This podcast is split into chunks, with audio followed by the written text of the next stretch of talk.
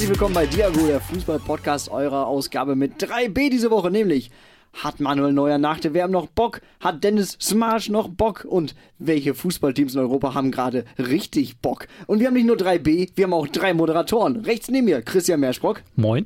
Und links neben mir Jonas Minke. Hi. Mein Name ist Jan Groß, ich habe richtig Bock. Und jetzt müssen wir noch ganz kurz abholen. Wieso sollte Manuel Neuer keinen Bock mehr haben auf Fußball? Weil er irgendwann zu alt wird, aber ich glaube, das wird nicht passieren. Nimm's doch nicht vorweg, Christian. Manuel Neuer spielt bestimmt noch ganz lange oder auch noch nicht. Wir reden darüber, wer könnte sein Nachfolger werden. Dann haben wir die heute Situation bei Sankt Pauli.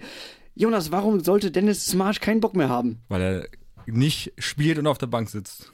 Das macht auf jeden Fall keinen Bock. Und warum ganz viele Vereine in Europa gerade richtig Bock machen, ist, weil sie überraschen. Und zwar die Überraschungsteams in den europäischen Top-Ligen. Unter anderem Lorient. Das lohnt sich reinzuhören, weil der Trainer hört sich an wie ein zart schmelzender Käse. Wer das hören möchte, sollte jetzt dranbleiben bei Diago, der Fußball-Podcast.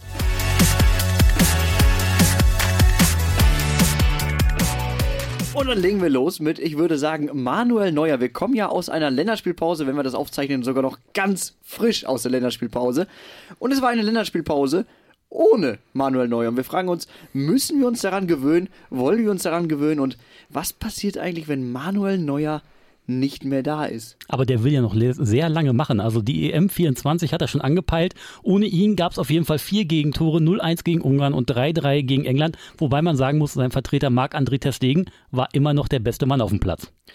In vielen Fällen ja. Ich sag mal, es ist ja auch, man fällt sehr weich, wenn man von Manuel Neuer zu Marc-André ter Stegen fällt. Und äh, du hast es schon gesagt, Manuel Neuer will ja auch noch ein bisschen machen. Aber bei der W M zwanzig sechsundzwanzig, da wäre er stolze einundvierzig Jahre alt. Oh, Jonas, ja. Methusalem gibt es ja, aber meinst du, der macht so lang? Ähm, naja, also ich denke schon, weil ich meine, Buffon, wie alt ist der jetzt? zweiundvierzig oder so? Hat er halt auch Ewigkeiten der noch hat auch Ewigkeiten in der Nationalmannschaft. Ich glaube, als Torhüter kannst du einfach äh, lange spielen. Ähm, ja. Gibt ja genug Beispiele. Also Buffon war bei der letzten W M tatsächlich Teilnahme vierzig. Ah. Farid Mondragon war dreiundvierzig und einen draufgesetzt hat sogar noch Essam El-Hadary für Ägypten, der war fünfundvierzig oh, als dritter Torhüter. Gut, aber jetzt machen wir mal den Teufel an die ja. Wand und sagen, Manuel Neuer ist halt eben nicht mehr spielfähig, hat keine Lust mehr oder hat sich verletzt und kann halt eben bei der nächsten W M dann nicht mehr mitwirken. Und dann äh, ist die Frage, wer spielt stattdessen? Ja, wir also, haben ja wer so, könnte da sein? Wir haben ja so ein kleines Wolfsrudel etablierte, sage ich mal, die alle so ein bisschen lauern, obwohl eigentlich richtig lauern macht eigentlich nur Marc-André ter Stegen. Der Rest ist so Kevin Trapp, Bernd Leno, Stefan Ortega-Moreno und eben Oliver Baumann, wenn wir in die Generation so achtundzwanzig bis zweiunddreißig reingehen, die dann für vielleicht wieder einen Turnus von vier Jahren die Nachfolge antreten können, bevor dann wieder die Nächsten anklopfen. Ist die Frage, macht es mehr Sinn, jetzt schon jemanden ranzuführen und dauerhaft aufzubauen oder nimmt man einen für vier? Was willst du machen, Jonas? Willst naja, du einen, also, einen, einen der Oldies quasi mitnehmen beim nächsten Mal? Ja, also das Ding ist ja, dass äh, Manuel Neuer ja auch, glaube ich, äh, sein äh, Debüt mit dreiundzwanzig hatte in der Nationalelf. Von daher, ähm, ich finde junge Spieler eigentlich immer gut. Von daher sollte man auch echt einen guten Jungen reinholen. Aber ich ter Stegen, also ich finde ihn, eh, also persönlich finde ich ter Stegen eh besser als Neuer, aber uh. das ist meine eigene, das ist äh, gleich meine Meinung. Statement hier zum ersten Mal gesetzt. Okay, ja, ja. Warum? Ich weiß nicht, ich finde ihn einfach, also ich finde ihn einfach einen besseren Spieler. Also ähm, ja, aber vielleicht ist es auch einfach äh, so meine Meinung wegen Bayern München und so. Ich bin jetzt nicht so der große Bayern München-Fan, vielleicht liegt es auch daran. Ähm, aber ich, ich habe das Gefühl, dass ter Stegen auch einfach so der sympathischere äh, Spieler ist. Ja, der auch nie meckert, immer in der zweiten Reihe ist. Ja. Sogar bei Barcelona die ersten beiden Jahre schön hinten sich angestellt hat, hinter Bravo und dann sich aber dann zur Nummer eins etabliert hat. Und tatsächlich, ich glaube, nicht so viele Ausflüge macht wie Manuel Neuer, also kein Libero ist, aber dafür vielleicht ein bisschen feineres Füßchen hat und ein bisschen besser im Spielaufbau. Und es gibt ja auch ganz interessante ähm, Analysen, wie Torhüter abspringen. Das heißt, holen die viel aus, wedeln sie quasi mit den Armen und äh, Neuer wedelt tatsächlich stärker mit den Armen als zum Beispiel Marc-André ter Stegen. Ja, aber vor allem, wenn man nach dem Gegentor, wenn das Abseits, wenn der ja, Abseitsarm genau. hochgeht, ne? Der Neuer-Arm. Genau. Aber gut, man darf auch nicht vergessen, ter Stegen ist auch schon dreißig Jahre alt. Die anderen Leute, Trapp zweiunddreißig, Bernd Leno dreißig. Ich glaube, Bernd Leno muss ich aktuell ganz hinten anstellen. Ja. Der muss erstmal gucken, dass er wieder dauerhaft als Nummer eins spielt. Ist ja extra vor der Saison von Arsenal zu Fulham gewechselt, weil er seinen Stammplatz bei den Gunners an Aaron Ramsdale verloren hat. ja, Stefan Ortega, Stefan Ortega-Moreno, man kann den Namen nicht so schnell sagen. Es hätte alles so schön sein können, wäre ja. er noch ein bisschen geblieben, aber er hat sich dafür entschieden, bei Manchester City sich auf die Bank zu setzen, was man aber auch nicht verdenken kann, wenn du immer bei Arminia Bielefeld ja. gefühlt warst und dann die Chance hast, bei Manchester City zu spielen. Und Oliver Baumann ist schon zweiunddreißig und was mich jedes Mal überrascht bei Oliver Baumann, der war schon so oft dabei. Er hat ja. genau null Länderspiele. Ja, Krass. Immer als dritter Mann dabei, ne? Krass. Und man muss sagen, also die drei, die da jetzt, ich sag mal, die letzten drei, beziehungsweise ja doch Leno, Ortega, Moreno und Baumann sind jetzt tatsächlich nicht dafür bekannt, mit internationaler Erfahrung zu glänzen. Also Leno natürlich schon bei Leverkusen ein bisschen was mitgenommen, aber die haben nicht international von sich reden machen bislang. Also wirklich nur aufgefallen ist dann wirklich ter Stegen und Manuel Neuer. Auch oh, krass, dass Bernd Leno genau diese Phase bei Arsenal erwischt hat, wo du einfach gar nichts gewinnst und ja. einfach ja. nur quasi um die goldene Ananas spielst. Aber lass uns doch mal auf diese nächste Generation schauen. Sprich, wer ist zu alt für die U einundzwanzig, mhm. aber noch jünger als diese dreißigjährigen fast Oldies? Ich bin auch bald dreißig, das fühlt sich nicht richtig an zu sagen. Wir haben so ein paar Leute ausgesucht. Alexander Nübel, den vergisst man ja, finde ich, immer ja, wieder ganz voll. Schnell. Der war ja das bei stimmt. Bayern eigentlich als der neuer Nachfolger schon gedacht. Jetzt ist er bei Monaco. Ich weiß nicht, kriegst du viel von ihm mit, Jonas? Bei Monaco ist er gesetzt, soweit ich weiß. Ja, auf jeden Fall. Ja, von daher, ähm, und ich glaube, der hat auch eine ganz gute, also er hat noch nicht so viele Gegentore kassiert, soweit ich weiß jetzt, in der laufenden Saison. In der laufenden Saison sind es zwölf Gegentore bei acht Spielen tatsächlich. Genau, das ist eigentlich, also finde ich, okay. Dafür, dass es jetzt nicht eine Übermannschaft Monaco ja. aktuell ist, ne, man muss bei Monaco immer so ein bisschen sehen, wie haben die sich verstärkt und jetzt mhm. ist, glaube ich, gerade wieder so ein bisschen Ausverkaufsphase bei Monaco. Ja. Ist es an sich nicht verkehrt, allerdings mit sechsundzwanzig auch noch nicht einmal für die A-Nationalelf berufen, gerade auch, weil es diese kleine Delle gab, ja. die Delle Bayern München bei ihm einfach ja. in seinem Karrierelauf. Ich glaube, das hat ihn so ein bisschen zurückgeworfen. Andererseits, es gibt ja auch immer wieder die Diskussion oder halt eben auch das Argument, dass er vielleicht gar nicht so gut ist, wie er gemacht wurde. Das haben einige bei Bayern das Problem. Ron Torben Hoffmann, Christian Früchtl.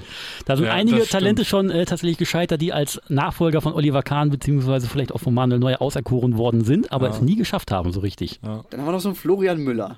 Den ich sehr präferieren würde. Hätte ich auch gern bei Dortmund gesehen, tatsächlich anstatt mhm. Gregor Kobel, weil er in der Saison, wo er von ähm, Mainz an Freiburg ausgeliehen war, tatsächlich die besseren Werte hatte als Gregor Kobel in fast allen Kategorien. Aber vergangene Saison bei Stuttgart äh, teilweise vogelwild, aber ja. er scheint sich ja, ja jetzt wieder gefangen ich zu haben. Ich wollte gerade sagen, jetzt, ich glaube, diese Saison bisher ist äh, einer seiner besten. Also wesentlich besser auf jeden Fall als die letzte. Ja. Ich glaube, bei der letzten, er hatte sich ja so ein bisschen auch schon Hoffnung gemacht, vielleicht den nächsten Schritt zu machen. Ja. Die letzte war dann doch schon wieder so ein kleiner Rückschritt. Dann haben wir einen Robin Zentner zum Beispiel dabei, seit zwanzig siebzehn wieder bei Mainz, war ja äh, kurz an Kiel verliehen. Ja, seit äh, Saison neunzehn zwanzig ist er jetzt auch Stammtorwart. Zentner mit siebenundzwanzig, allerdings auch null internationale Erfahrung. Richtig, und wird er wahrscheinlich bei Mainz auch nicht mehr sammeln. Genau wie Finn Dahmen, auch Mainzer Schule, genau wie Florian Müller. Wir haben drei Torhüter in dieser Kategorie, die alle bei Mainz ausgebildet worden sind, aber eben vielleicht alle irgendwie den falschen Schritt gemacht haben in die falsche Richtung, um dann vielleicht noch weiter zu glänzen. Also sie müssten vielleicht mal noch eine Schippe drauflegen und vielleicht ein bisschen Erfahrung sammeln, um dann vielleicht in die Kategorie reinzukommen. Aber wenn das nicht passiert, dann eher nicht. Das sagst du als Torhüter, Christian. Das finde ich gut. Dann haben wir ja noch so Marvin Schwäbe dabei, der eigentlich als Nummer zwei gekommen ist bei Köln dort, aber Timo Horn verdrängt hat. Der hat immerhin so ein bisschen internationale Erfahrung, war ja auch drei Jahre bei Brøm B I F, äh, hat er auch in der E L-Quali gespielt und, naja, wir wissen es alle, Köln spielt ja international. Das stimmt, ja. Also im Endeffekt ist er doch im Ranking ein vor Oliver Baumann. Das kann man auf jeden Fall so sehen, weil vier Länderspiele hat er auch in der U einundzwanzig bestritten, also spricht einiges für Marvin Schwäbe. Und wenn der weiter so performt, hat er auch unter anderem mal die Bayern zur Verzweiflung gebracht. Also das könnte schon einer sein, der sich vielleicht in den Fokus spielt, aber dafür braucht er halt wieder auch den nächsten Schritt. Ja, ich glaube, das ist noch so ein bisschen in der Schwebe. Ja. ja. Lennart Grill. Den hast du dir aber. Den haben wir zurechtgelegt. Ja. Lennart Grill, das ist für mich so ein ewige Nummer zwei leider irgendwie. Der ist gerade mal dreiundzwanzig. Ich habe ja. das Gefühl, der müsste schon viel älter sein. Diese Saison von Leverkusen an Union Berlin ausgeliehen, dort nur Nummer zwei hinter Frederik Rønnow. Letzte Saison war er noch bei S K Brann in Norwegen, da dann gesetzt. In Leverkusen schon vier Einsätze oder erst vier Einsätze in der Bundesliga. Man wartet bei solchen Spielern ja immer drauf, ja. wann platzt dieser Knoten, wann können die endlich spielen, aber ja, ich sag mal, wenn du auch dann in der Leihstation, ich meine, Frederik Rønnow ist ein guter Keeper, da müssen wir nicht drüber diskutieren, aber wenn du dann auch da nicht wirklich zu deinen Einsätzen kommst. Warum wirst du denn ausgeliehen so? Ja, irgendwann, also irgendwann läuft ja auch die Zeit ja. so ein bisschen weg, ne?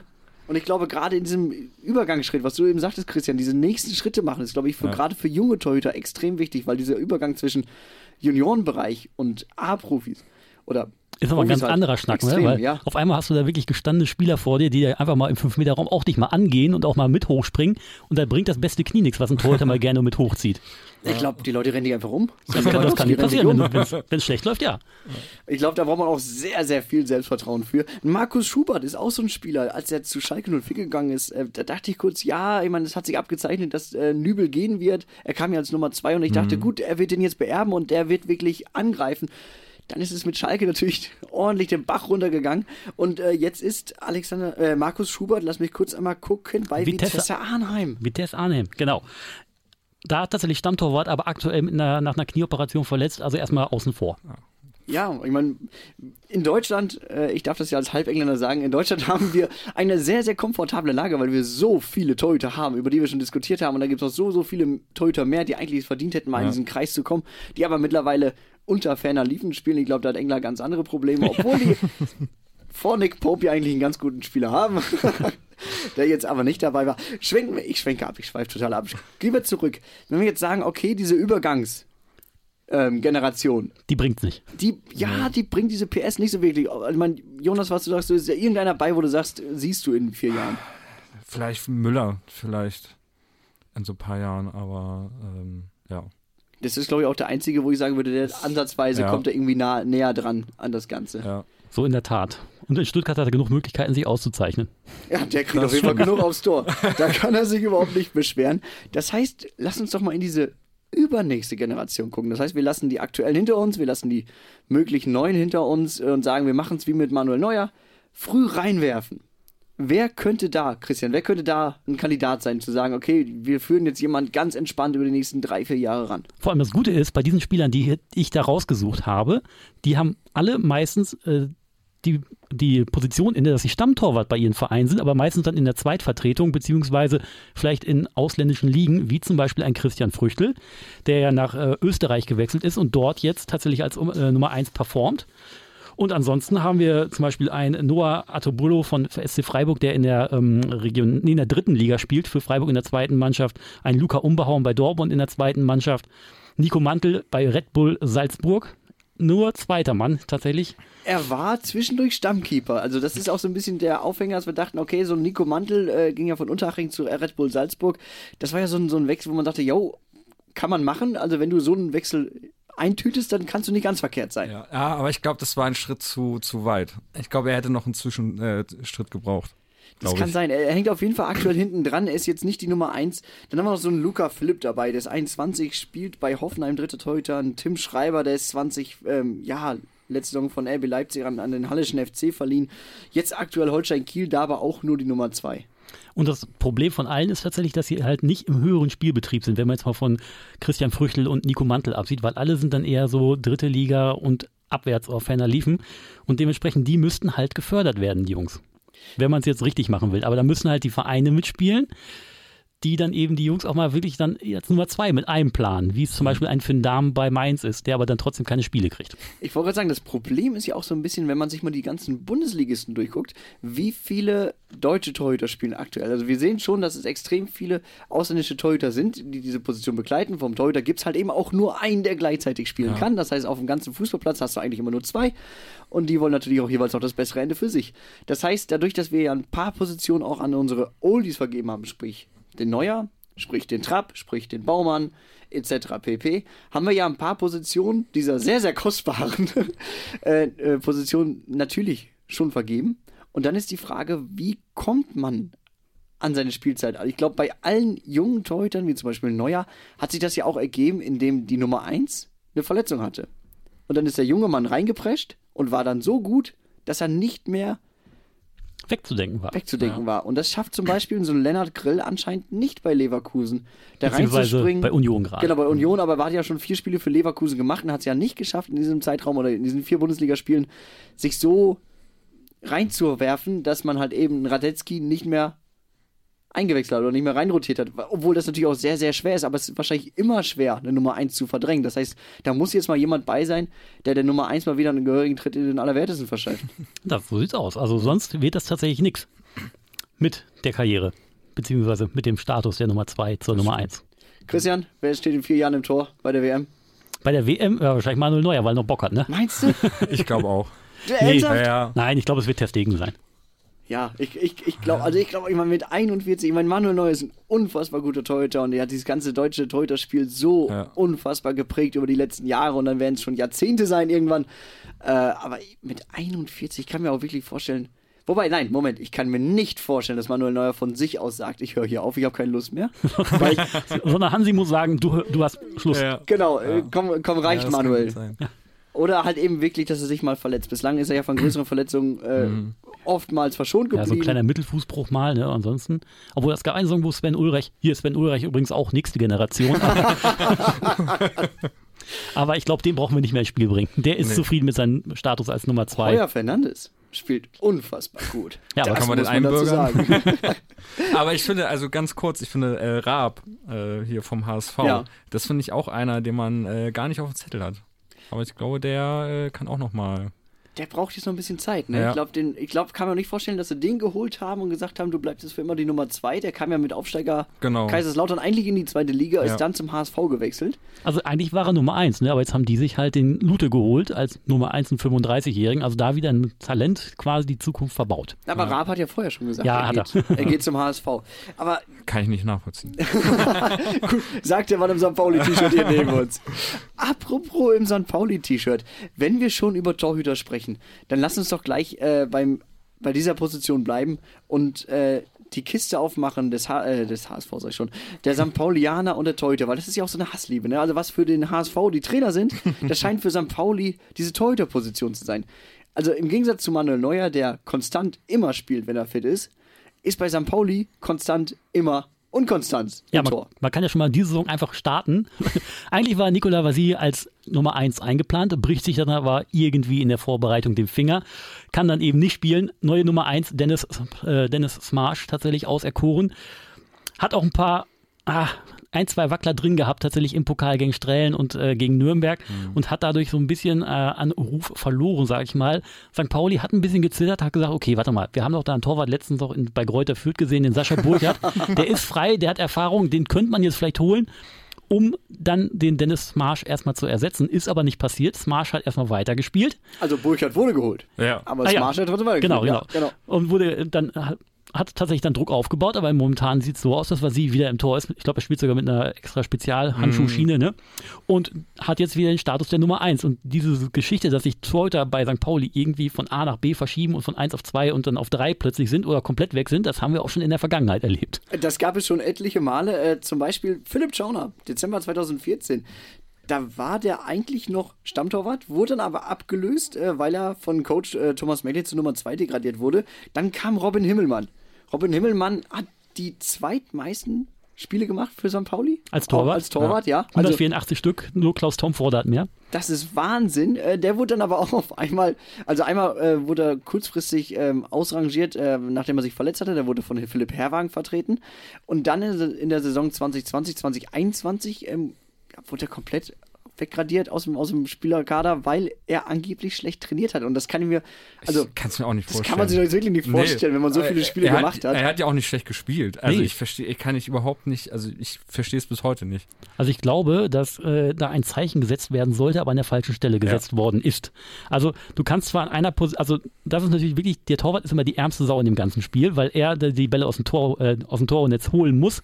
Aber wenn die Vordermannschaft einfach nicht funktioniert und vorne der Angreifer schon mit dem Pressing Blödsinn macht, dann einer nicht hinterherläuft, dann kommt es irgendwann auf den Torhüter und wenn du jetzt einen anderen einfach da reinstellst, kriegt er genauso die Bude voll, wenn es ja. vorne nicht stimmt. Das ist eine fünfzig-fünfzig-Chance dann quasi.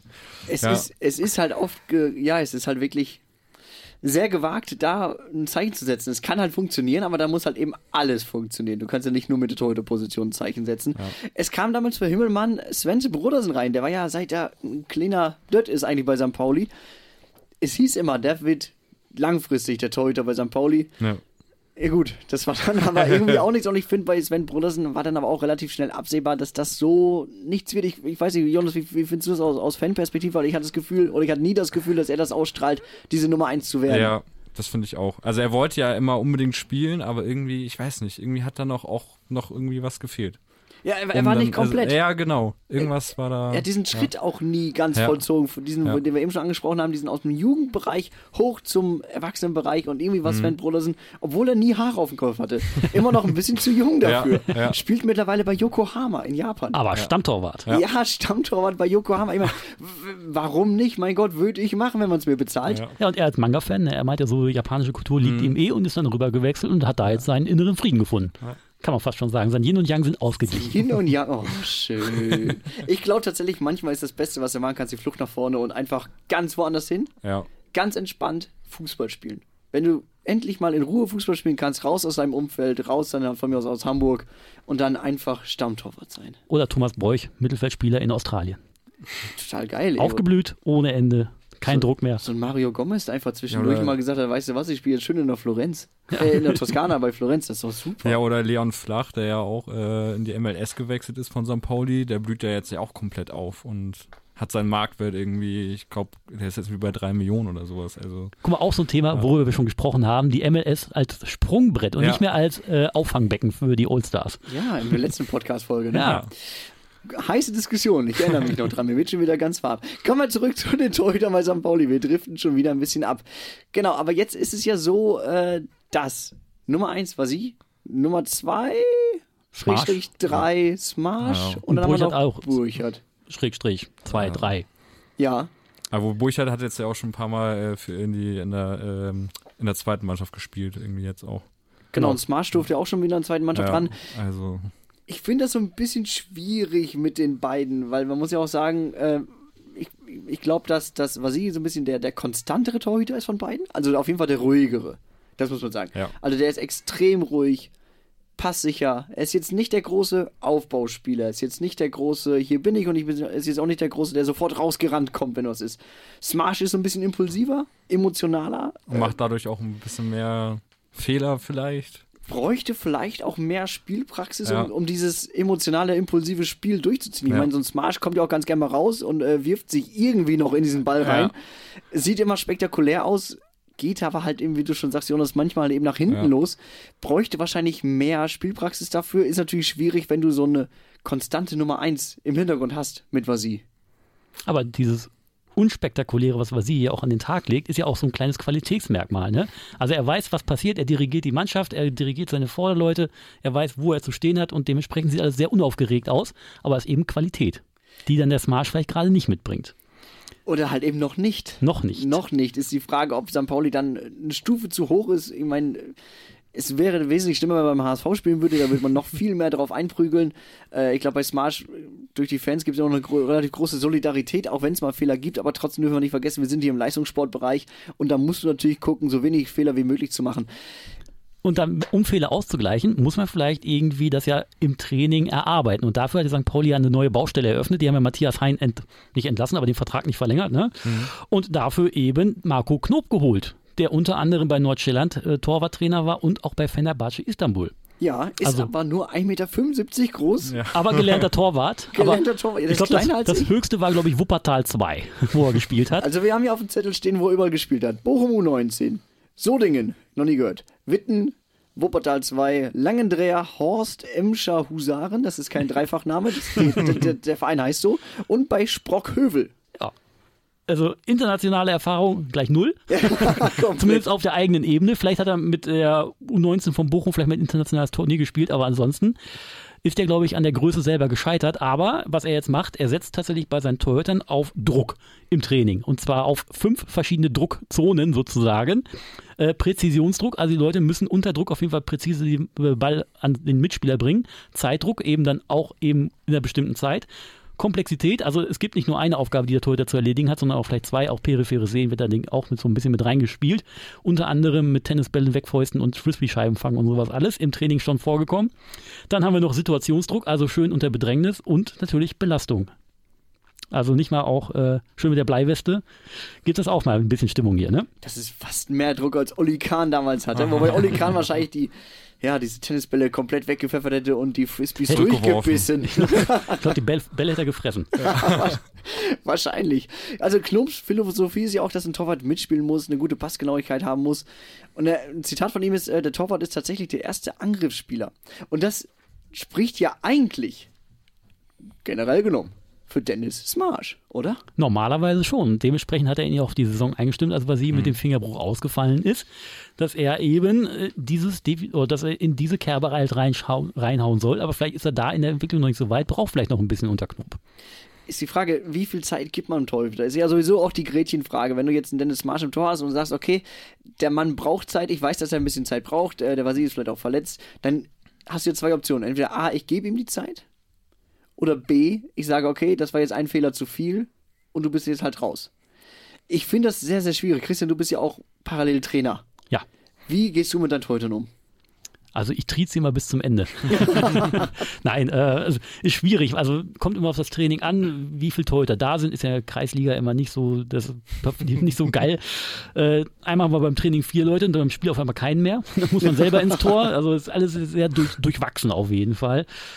Und normalerweise ist es aber so, dass wenn der Keeper sich in dem Spiel bewiesen hat oder vielleicht auch mal ein, zwei Fehler gemacht haben, packen wir ihn trotzdem wieder rein. Aber ich habe mal gelesen, man muss Torhüter unfassbar stark reden, weil Tor- Torwart sein ist so viel Psyche. Also wenn ja. man kann es nicht sehen, wenn man einen Podcast, ich tippe ja. tipp mir mit beiden Fingern auf den Kopf.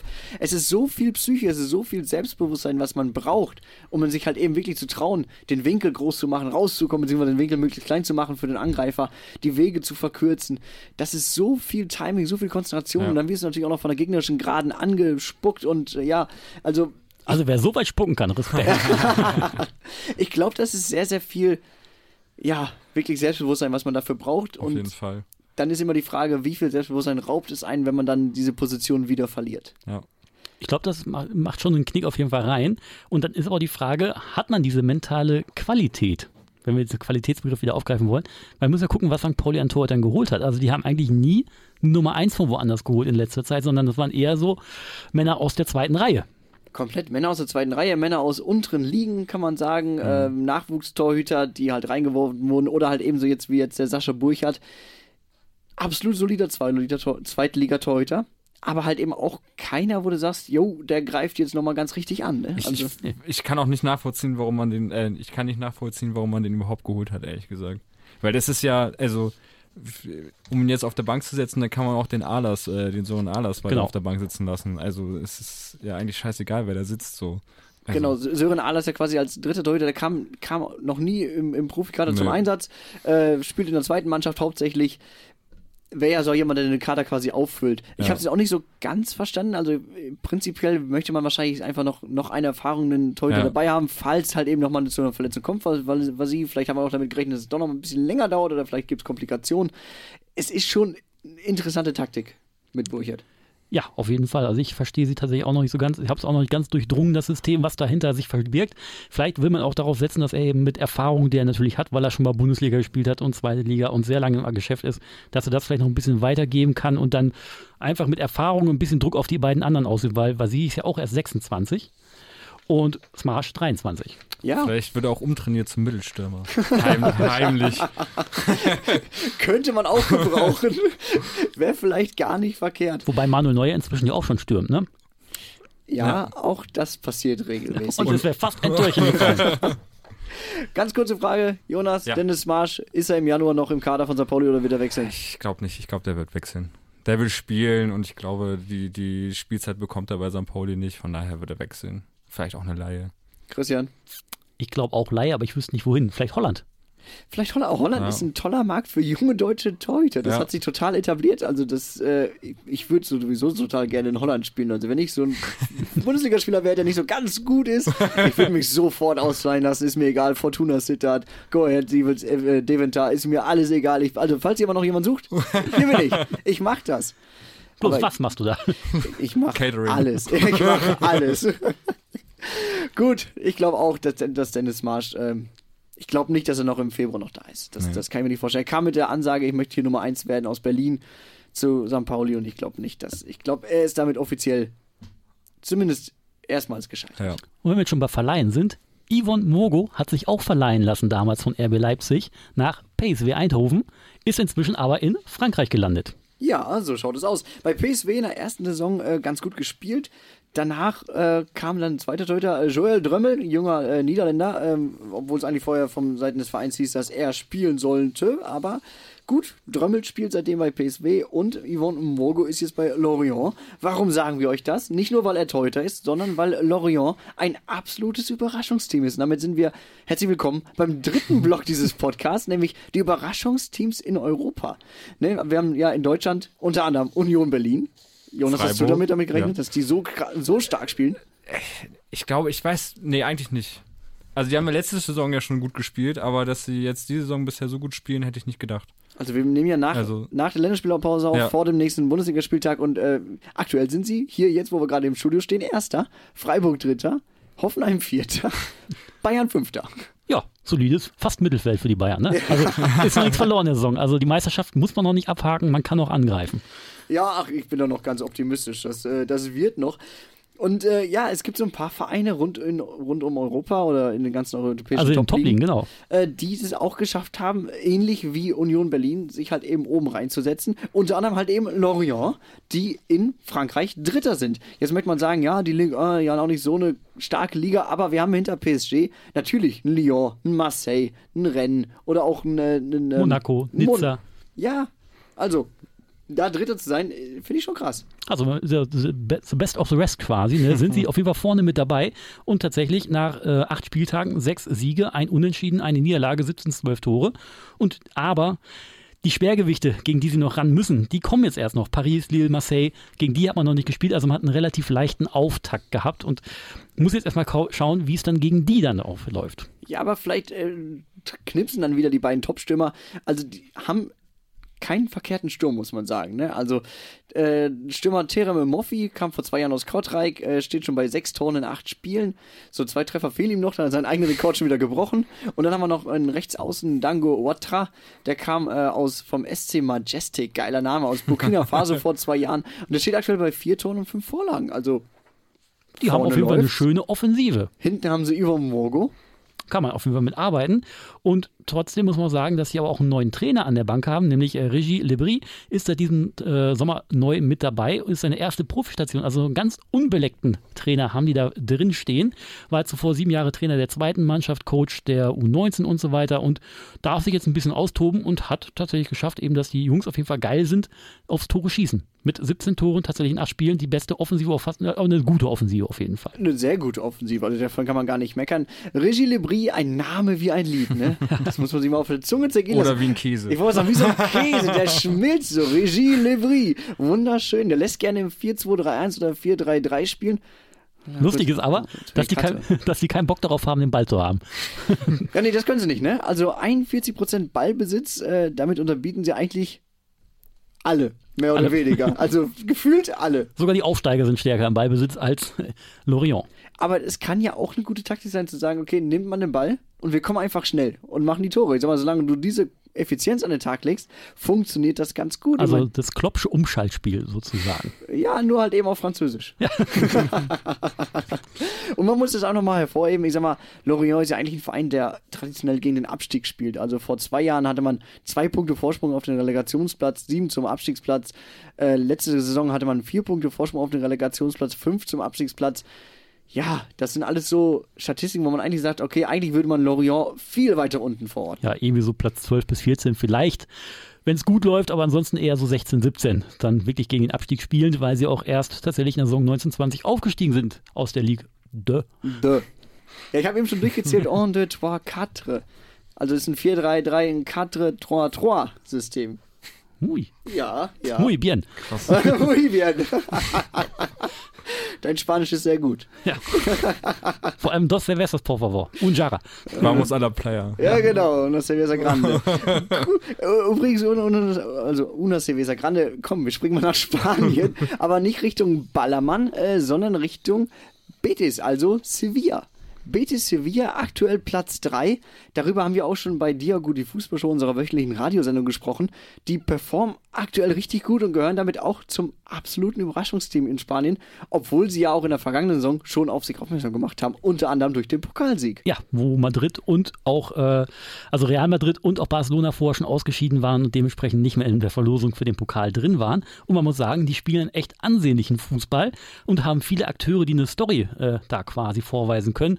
Wenn wir einfach auf den Trainer gucken, Manuel Pellegrini. Oh. Mit achtundsechzig coacht er da tatsächlich noch rum. Der Chilene hat ja unter anderem Real Madrid und Manchester City trainiert, gilt, galt schon als Rentner, quasi der Jupp Heynckes aus, äh, aus Chile.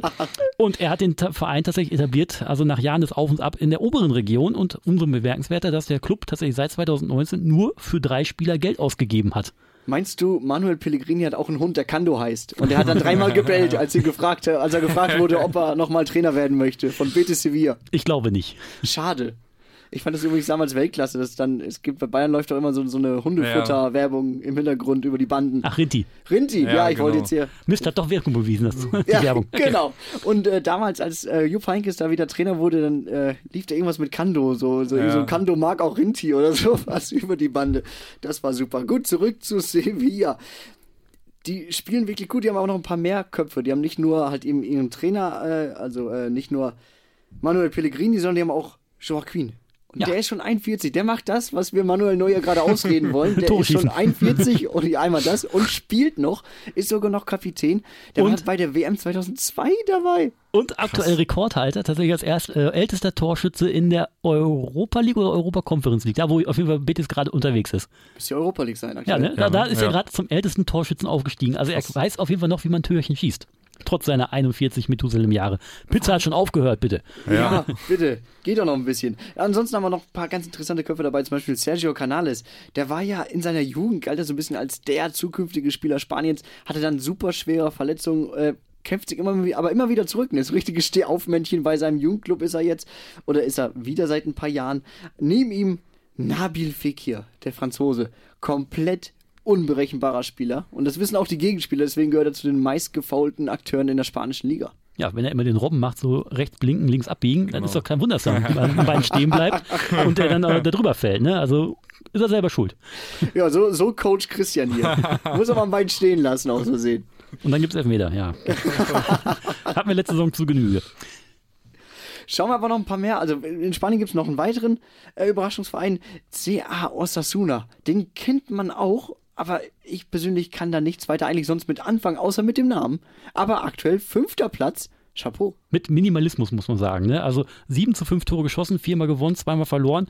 Kann man auf jeden Fall machen. Haben unter anderem eben Sevilla geschlagen. Also Äh, den F C Sevilla. F C Sevilla nicht. Aber die sind aber auch in der Krise aktuell. Die muss man sind auch, glaube ich, sagen. Momentan irgendwie auf vierzehn oder so rumtun. Ja, das sind nicht so gut. Dann Cadiz, Rayo Vallecano und U D Almeria geschlagen, aber dann halt gegen Betis verloren und gegen Getafe.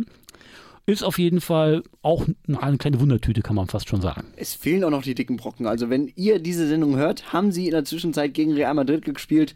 Guckt mal kurz für uns nach, wie es ausgegangen ist. Ich möchte mal fast meine Hand für ins Feuer legen, dass Real Madrid gewonnen haben wird. Ja, zwei eins oder so, ganz knapp. Also machen wir einen kurzen Spielbericht. War ein ganz entspanntes zwei eins. Ja. Real Madrid. Ja. Ist in Bonse mal wieder fit? Ich weiß es gar nicht. Ich nee, glaube ich glaub nicht. noch nicht. Muss halt Vinicius, Vini Junior und so vorne regeln. Zwei Tore Vinicius Junior, jetzt habt ihr es gehört. Ja. Schauen wir ein Landchen weiter. Italien, Udinese Calcio. Die haben nicht nur einen tollen Start hingelegt, die haben auch noch einen richtig schönen Rasen. Und warum? Weil sie einen englischen Greenkeeper engagiert haben. Bitte. Dann muss das doch. ja laufen. Dann, ja. Das ist meine Rolle für die niederländische Liga. Der Greenkeeper. Wenn du meinst. Ja. Ich dachte, du willst das spielen, aber okay.